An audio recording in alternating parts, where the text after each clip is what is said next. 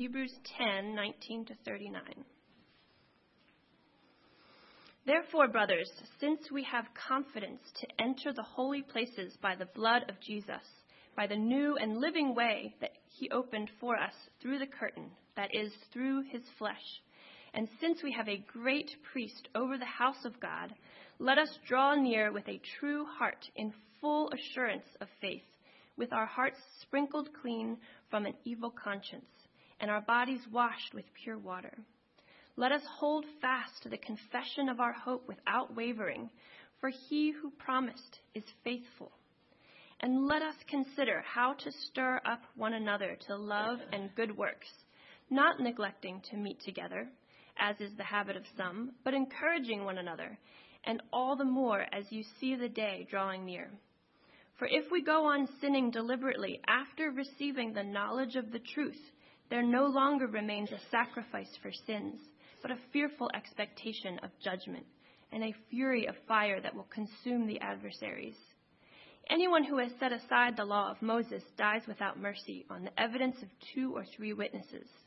How much worse punishment do you think will be deserved by the one who has trampled underfoot the Son of God, who has profaned the blood of the covenant by which he was sanctified, and has outraged the Spirit of grace? For we know him who said, Vengeance is mine, I will repay. And again, the Lord will judge his people. It is a fearful thing to fall into the hands of the living God. But recall the former days when, after you were enlightened, you endured a hard struggle with sufferings, sometimes being publicly exposed to reproach and affliction, and sometimes being partners with those so treated. For you had compassion on those in prison, and you joyfully accepted the plundering of your property, since you knew that you yourselves had a better possession and an abiding one. Therefore, do not throw away your confidence, which has a great reward. For you have need of endurance, so that when you have done the will of God, you may receive what is promised. For yet a little while, and the coming one will come and will not delay. But my righteous one shall live by faith, and if he shrinks back, my soul has no pleasure in him. But we are not of those who shrink back and are destroyed, but of those who have faith and preserve their souls. May God add his blessing to the reading of the word. The concept of the gap between expectations and reality that there's oftentimes this real disparity or you know difference between what we expect from life and then what life delivers to us. He also said that this gap leads to tension. It leads to conflict.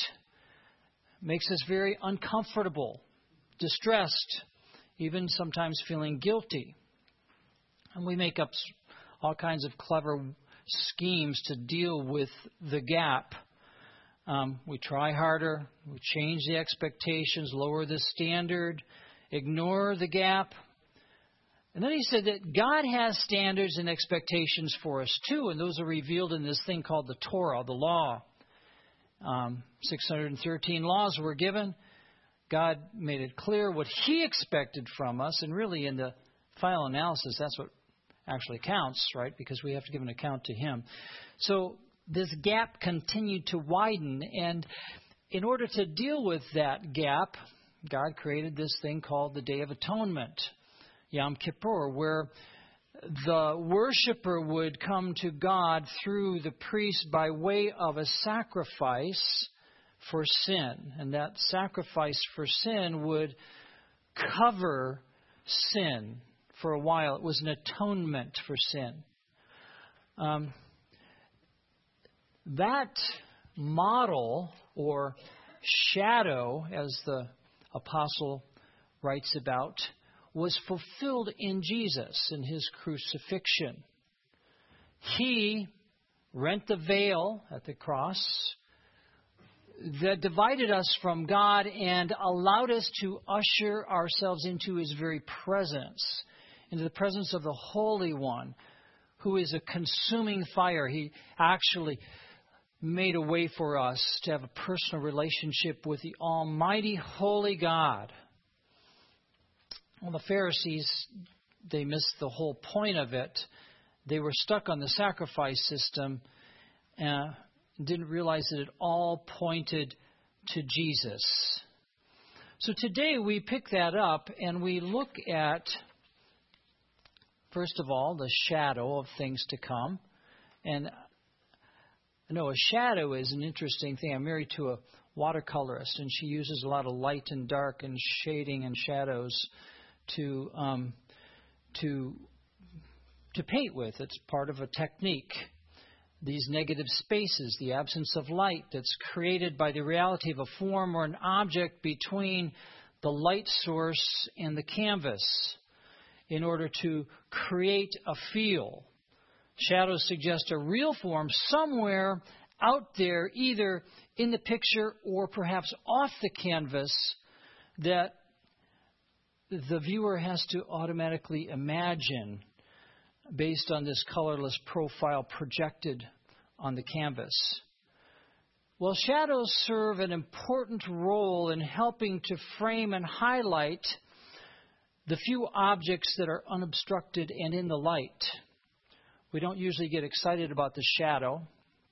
I mean, imagine it won't be long on a very hot summer day that you will be looking for shadows to find comfort in. We call that shade, right?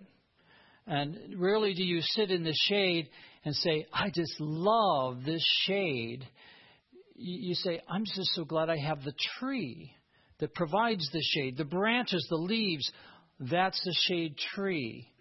But the shade itself is the result of, and it points to something, a real object.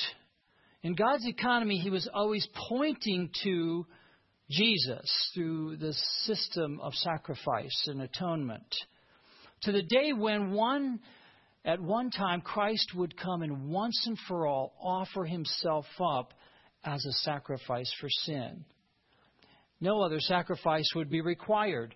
That would be the end of the sacrifice system because his sacrifice would be good for all time, for all generations, past, present, and future. His sacrifice was superior because it was offered as the spotless Lamb of God who came to take away the sins of the world once and for all. So there's no other need for further sacrifice. And his sacrifice is superior because it was offered for all people, for Jews, Gentiles, every tribe, every nation, every people, every tongue.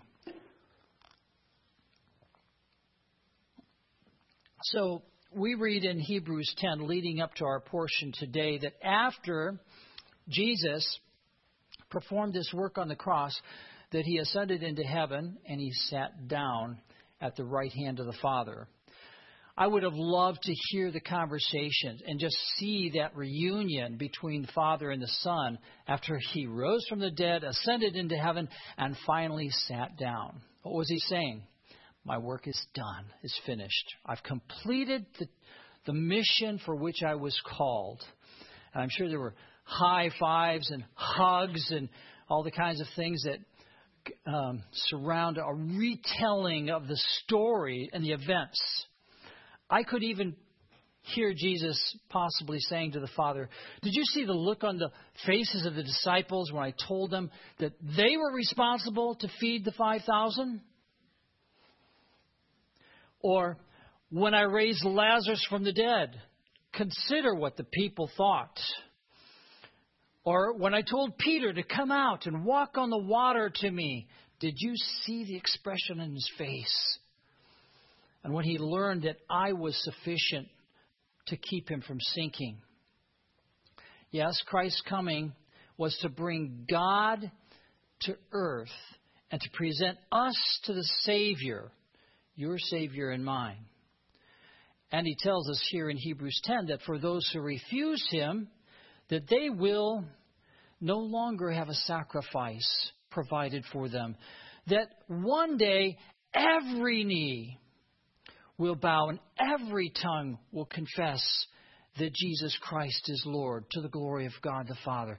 Even those who refuse him now will one day recognize his lordship, that he is Lord of lords and King of kings.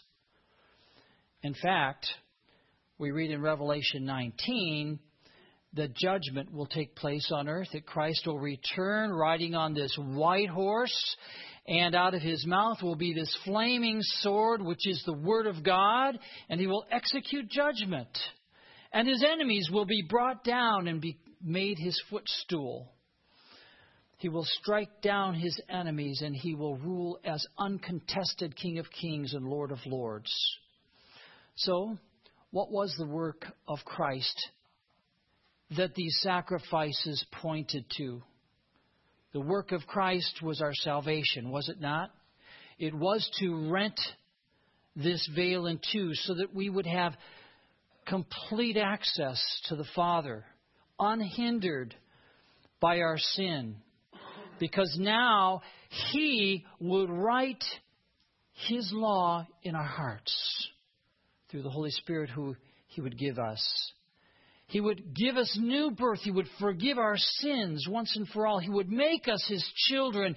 He would give us a hope secure in heaven so that He would go and prepare a place for us and then return to take us to be with Him. All of this is our confidence, my friends. This is what we have to anticipate and look forward to. All because Christ was the fulfillment of that shadow that was foretold in the Old Testament. So now in this section today, he tells us three things that he wants us to do as a result of this reality. The first thing is to draw near. The second thing is to hold fast. And the third thing is to stir up. These three action verbs are what I want to talk to you about for the next few minutes. First of all, draw near. Well, it's the extreme opposite response to those who are living in guilt and shame, right? We don't want to draw near to God. We're like Adam and Eve in the garden. You know, we want to hide and clothe ourselves and and get away from God because we're aware of just how sinful we are and how holy He is. And, so we really don't want to be found. We don't want to be revealed. We don't want to be made vulnerable. And yet, that's the push pull in the Christian life as we grow in our walk with Christ. There's a desire to be close to Him, but then there's, a, there's also a, a desire to, to be hidden from Him. As we grow in Him, as we get to know Him, He reveals to us our true selves, our true natures, and all the things that continually need to be changed, our own sin that we need to deal with. And that makes us feel really uncomfortable with God. And so there's times when we don't pray, when we don't seek Him. We're sort of like Peter. You remember Peter when he was told by Jesus to push out the boat and fish after Peter had been fishing all night long and caught nothing.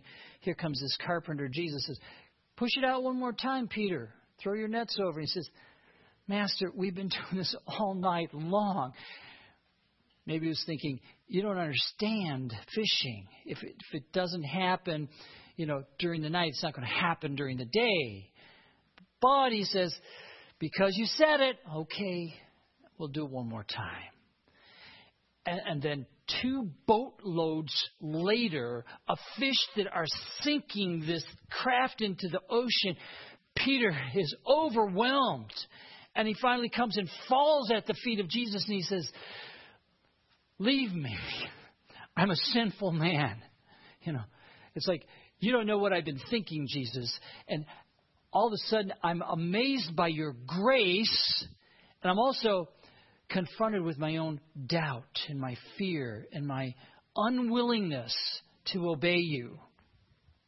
That's the push pull in the Christian life in spite of that, we are to draw near to Him. Why? He tells us right here. The reason we draw near is because God has provided for us a sacrifice through the blood of Jesus. He says, since we have confidence to enter the holy place by the blood of Jesus. See, you don't come to, to the presence of God on your own merits. If that were the case, none of us would. We'd all be hiding in the trees trying to cover ourselves. No, we come into the presence of God through the veil on the basis of the shed blood of Jesus. And that is potent. That is complete. That is powerful. And it never, never gives up, dries out. It's always effective. Not by works of righteousness which we have done, but according to his mercy he saved us. You have not been saved because you are worth it. You are not saved because you've done something to deserve it.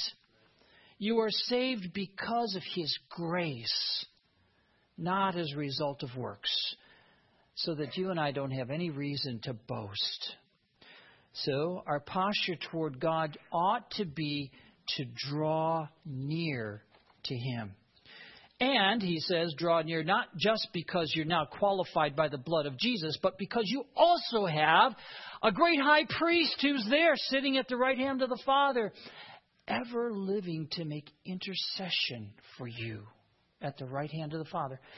Think about this, friends. Jesus is there praying for you, for me. I mean, is that a winning combination or what? We come through the veil on the basis of his blood, and we see Jesus praying for us. Now, James tells us that the effective prayer of a righteous man has great effect. Well, just imagine the effective prayer of Jesus on your behalf. You know, is that going to work? Yeah, you're a winner because Christ is praying for you. And his plan for you is that he will finish what he began in you. He's committed to that task. He's not going to give up on you. So, transformation of your life from where you are to where you will be, and that is the image of Jesus, is a definite must. He's in the process of doing that in your life. And He uses all the events of life, orchestrating them to that end. What's the manner in which we draw near? We come on the basis of the blood. We come to the great high priest who's praying for us on our on our behalf. And we come with a sincere heart. We don't come saying, Lord, I was pretty good today. I, I'm good today. I don't feel like hiding because, you know, I can look at a few things that I've done right. You know, um, what about that thing I said to her? I encouraged her, Lord. You, know, you come with a sincere heart, and that sincere heart is a broken heart. That sincere heart is what David described in Psalm 51. He said, My sacrifice, O God, is a broken spirit. A broken and contrite heart, God, you will not despise. See, God doesn't want our excuses. He doesn't want to hear about our merits. God doesn't want our complaints. Nor does He want us to come to Him and just say, Lord, I need, I need, I want, I want. God doesn't want us to cover up our past or our sins. He wants us to come as broken people and come to a God of grace. How do we know what sincerity is? How do I know that I'm real before God? C.S. Lewis said, The prayer preceding all prayers is this May it be the real I who speaks and may it be the real thou that I speak to. The desire is, Lord, help me to see myself as I am. Help me to see you as you really are. And how is it that we know God? How is it that we know ourselves? Except as we meditate on God's Word, it begins to shore us up. It helps to center us it's painful at times. As we work with each other in fellowship and we see the rough edges of our lives and we're confronted with our own sin, we begin to see who we really are. And we see who God really is. And then we come with it to Him as broken people on the basis of Christ's merits to a God who is there praying and interceding for us. And we come with full assurance. He says, Come in full assurance, your hearts being sprinkled clean from an evil conscience. No longer do you have an evil conscience. It's been cleansed by the blood of Christ. He sprinkled his blood over us, and so positionally, he sees us as completely whole. Now, I was a when I was a boy, I used to fish in the Rouge River. It was a river that flowed into Detroit, and, or from Detroit, and I loved to fish. It was the only river around that was close. I caught a lot of fish out of the Rouge River, um, a lot of uh, catfish and and bluegill and uh, occasionally a carp. Uh, they even have these like gold carp in there. If you could get one of those, wow! But but the Rouge River was not a clean river. In fact, sometimes the Rouge River would catch on fire because it had oil slicks on it. And I didn't take those fish home with me. I wasn't going to eat those fish. I always threw them back. And when I moved out east to, to New England and started fishing in the mountain streams, I couldn't believe that you could you could eat fish from the river that you that you fished from. The streams in Detroit needed to be cleaned, but the streams here were pure. That which came from the Rouge River was like that which came from my conscience before I was a Christian. It wasn't good. It was polluted. It was contaminated. It was not ingestible. But that which comes from my heart now, as a believer, is the overflow work of the Holy Spirit and its love and its joy and its peace and its patience. Not all the time, but that's the work that God is doing in us, right? We come, our hearts having been sprinkled clear, clean from an evil conscience, and our bodies having been pu- washed pure from water. Our bodies are the temple of the Holy Spirit. And these temples are intended to be used for Him.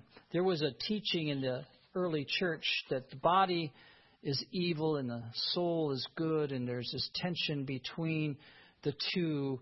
But that's not really a biblical teaching. The Bible tells us that our bodies are actually the temple where God dwells. And, and, so they're precious to Him. They're not eternal, they're temporal. We can't take them with us, although we will be translated with and changed into a body like that of our risen Lord. But these bodies are to be used for Him. And so, why would I want to then contaminate this temple with all kinds of crud that's out there. I got to be very careful what I dump into the river, right? Because I will get out of that river what I put into it. Keep that river clean. He says, Draw near with a sincere heart and a clean conscience through the veil, because you have been sprinkled clean with the blood of Christ. And you have a great high priest who's there waiting for you, praying on your behalf. Secondly, he says, hold fast. And I've used this illustration before. Hold fast like the captain of the ship who is absolutely committed to the safe passage of his vessel, while the other crew members may have the liberty to go underneath and find security and safety. You see the captain up there strapped to something, a poster, and his hands are white knuckle gripped upon the wheel, and his face is forward, looking through the storm, trying to navigate this ship in what might be a hopeless storm condition. Don't give up. He says, hold fast, Christians, because life is full of storms. And it will seem like you are going under. But you have the captain of your faith standing behind you, leaning over you with his chest engulfing you, and his hands upon yours as they're upon the wheel. And he's looking forward, and occasionally he points in this direction or that direction to show you the way to go. He does not keep you from the storms of life, but he travels with you, showing you, leading you, guiding you. What are we to hold fast to? The confession of our hope, he tells us. What's the confession of our hope? Christ died for my sins, according to the Scriptures. He was raised for my justification, according to the Scriptures. He ascended to the right hand of God and sits there, ever living to make intercession for me. That's my confession. I will not waver. He says, Do not waver in your confidence. You are a child of God. Don't let Satan tell you anything else. Don't let the doubts of your, your heart rise up and cause you to question your relationship with God.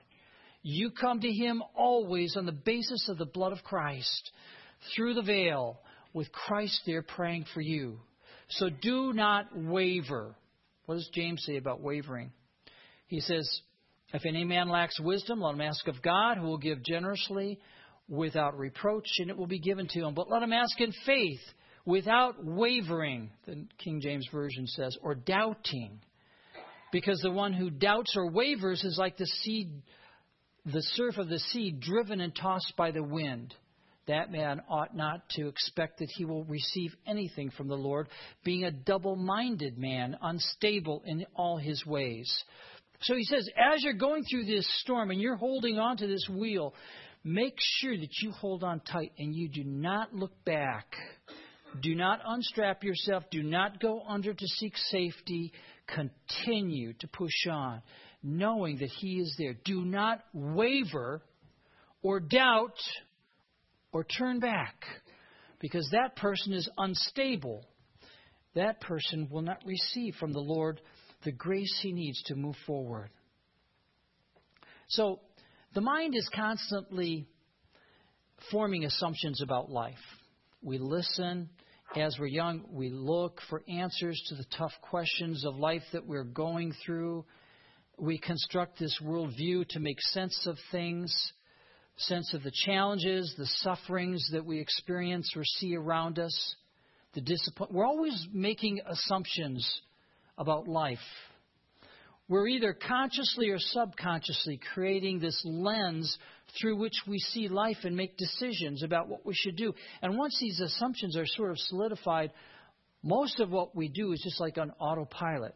We make decisions based on these assumptions, and we don't really know why. We just know that we do because that's what we've always done. That's what we've learned, maybe from our parents, maybe from past experiences that have contributed to the forming of this lens or from people that we have respected. Um, but for the Christian, we know that we're called to live sort of counterintuitive to what those assumptions might be. We're called to examine them, and then as Christ unfolds to us the ways of the kingdom, which seem very different than the ways of the world, we're to walk in the truth as He is in the truth. The only way that we can re examine those assumptions is by meditating on the Word of God day and night. There we find the answers that helps to realign our lens to God's Word, His truth. So, why hold fast? Hold fast because He is faithful. He will see you through. Imagine yourself holding on to this wheel and Christ being over you, guiding you, helping you, showing you which way to go. He is there for you. He will never leave you or forsake you. Finally, the third thing he says is stir up one another. Intensify your commitment to Christians. He says, and so much the more as you see the day approaching. What's that day? Christ is coming. As things progress, we know that the church must be the church more than the church has ever been the church. We need one another. We need to stick together. We need glue to hold us. And that glue is the Holy Spirit who joins us together. One Lord, one faith, one baptism, one God and Father of us all, who's over all and in all and through all. He joins us together as a family of God, even more so than our nuclear family. Stir up one another. Consider, he says, how to stimulate one another. Consider one another. What does that mean? It means to put thought into, reflect, to make others as Paul says in Philippians 2 consider them as more important than myself. Hmm. And their spiritual progress is just as important as my spiritual progress. Wow. So then I'm called to consider how to stir them up and stimulate them to love and good works. That's an interesting concept. How much time do I invest in figuring out how to help you grow, how to stimulate you to love and good works? And how much time do you spend, even in the context of your own family or your roommates or your friends, helping them to grow in their faith, challenging them, speaking truth to them in love, focusing on what is good and lovely and pure and honorable, all those things in Philippians chapter 4. That should be our agenda with one another is to push each other forward toward maturity in faith in Christ. How do I do that? Well, very simply. I begin by learning how to listen actively, not jumping to conclusions, not thinking about what I'm going to say next, but actively listening to the people that you may think you already know hands down, but don't. Ask them engaging questions and listen to those answers. And then pray and reflect on what can I do, Lord? To be a catalyst in their lives for change, to help them grow, to take another step. He says, stimulate or provoke one another to love and to good works. We have a wood stove at home. And gosh, my wife would say I'm not very good at keeping it going. It's a lot of work to keep a wood stove going. It requires paper and kindling and, and, and intermediate sticks and then larger sticks, and then you have to continually feed the stove to keep it going so that it burns well and provides warmth. Uh, and if you don't take the right steps like I have oftentimes not done. You know, you stuff it full of paper and then you stick the big stuff on. What happens? You know, just it goes out, right? And then your wife comes along and shows you how it's supposed to be made. Well, what's the life of a fire? As the fire is going, the fire has a life. It burns and it uses the oxygen from the materials that it's burning until it has nothing left to burn and it begins to die that's the concept here of stirring one another up to love and good works. You have to bring those embers together and continually feed them in order for Christians to grow. You are, I am, an agent of grace in each other's lives. You are God's plan to help others grow in their faith. It's not going to happen any other way. You are God's plan to stir up one another to love and good works. How do you do that? You listen, you reflect, you consider, well, what's this person good at? What are they doing well? Let's take that good nugget that they're doing well and let's try to stir it to get it burning into a red hot ember.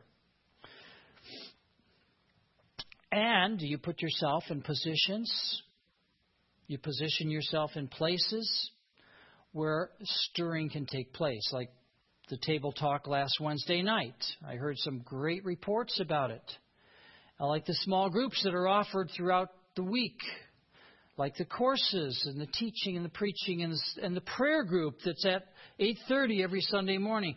I have people coming to me and they're so excited about their faith and what's happening among the people of God here. And then I have other people that are saying, "There's nothing happening, is there?" Boy, we're really dying, aren't we? And you think, well, you know, it just depends on where you position yourself. You know, if you position yourself in a place where you're going to grow and where you're going to be used by God, you are going to see God work in amazing ways. Position yourself where you can grow and where you can make a difference.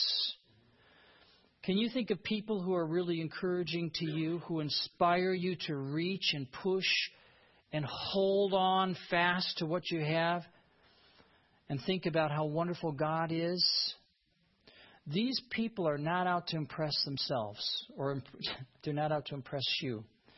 They're not boasting about their own accomplishments, nor are they complaining about the many things that life is throwing at them because, golly, we could all complain, couldn't we? These are the people who are choosing to be a catalyst for growth in the lives of others, especially in their own family members. It's so hard to be a catalyst for growth in your own family, right? After all, they know me so well. They know my flaws, they know my limitations, my weaknesses. That's the place God wants you to start, was with your own family. Help each other grow, and then reach out to someone else. I have someone who texts me regularly and says, We're praying for you. We're, we're praying for you. What else can we pray for? How did that appointment go? We're praying for you. And, and then he shows up at my house and says, Can I help you? I'm like, Wow, you really mean this, don't you? You're really sincere. Wouldn't you like to be that kind of person to somebody this week, maybe even today? What impact do you have on people? You can have as much impact as you want based on how much you love and are willing to get involved in their lives. You can help them to become a better father, a better husband, a better child, a better student, a better Christian. You can help them by encouraging them, by exhorting them, by rebuking, by correcting, by loving them into a better place. So what? Move people, move toward people, not away from people. Position yourself in a good place. Be intentional about your relationships. Plan what you're going to do and reach out to others with a plan. Be bold in your love. Speak words that build up, not words that tear down. Love requires that you think more highly of others than you think of yourselves. Their spiritual life and growth must be every bit as important to you as your own is to you. What is your intention and your goal in stirring others up to love and good works? He tells us here in Hebrews is to help them overcome sin and to prepare them for that day when they will stand before the Lord in a day of judgment. You want someone else to hear this from the Lord Jesus. Well done, good and faithful servant. You've been faithful in a few things. I will put you in charge of many things. Come and share your master's happiness. We can be part of that in each other's lives. I challenge you that with that today, that we would stir one another up to love and good works, that we would hold fast to what He has given us, and that we would make a difference in each other's lives by drawing near to the Lord through the blood of Jesus Christ. The apostle ends this by saying, You know, you got to remember the days when you first came to faith in Christ. You were persecuted for your faith. You were made a public spectacle. You were sharers with those who suffered. Some of you even had your property confiscated from you. But that's okay because you have a home in heaven. I want you to anticipate that. In the meantime, endure. May your faith continue, push on, and take one another with you along in the journey. Let's pray. Father God, we thank you for your love and grace. We ask, Lord, that you would help us to draw near, to hold fast, and to stir up one another to love and good works. We thank you, Lord, that you have given us grace to start well and to end well and that you were with us every step of the journey. That you, in fact, put your hands over ours and guide us as we go through the storms of life. That you point us in the direction that we should go.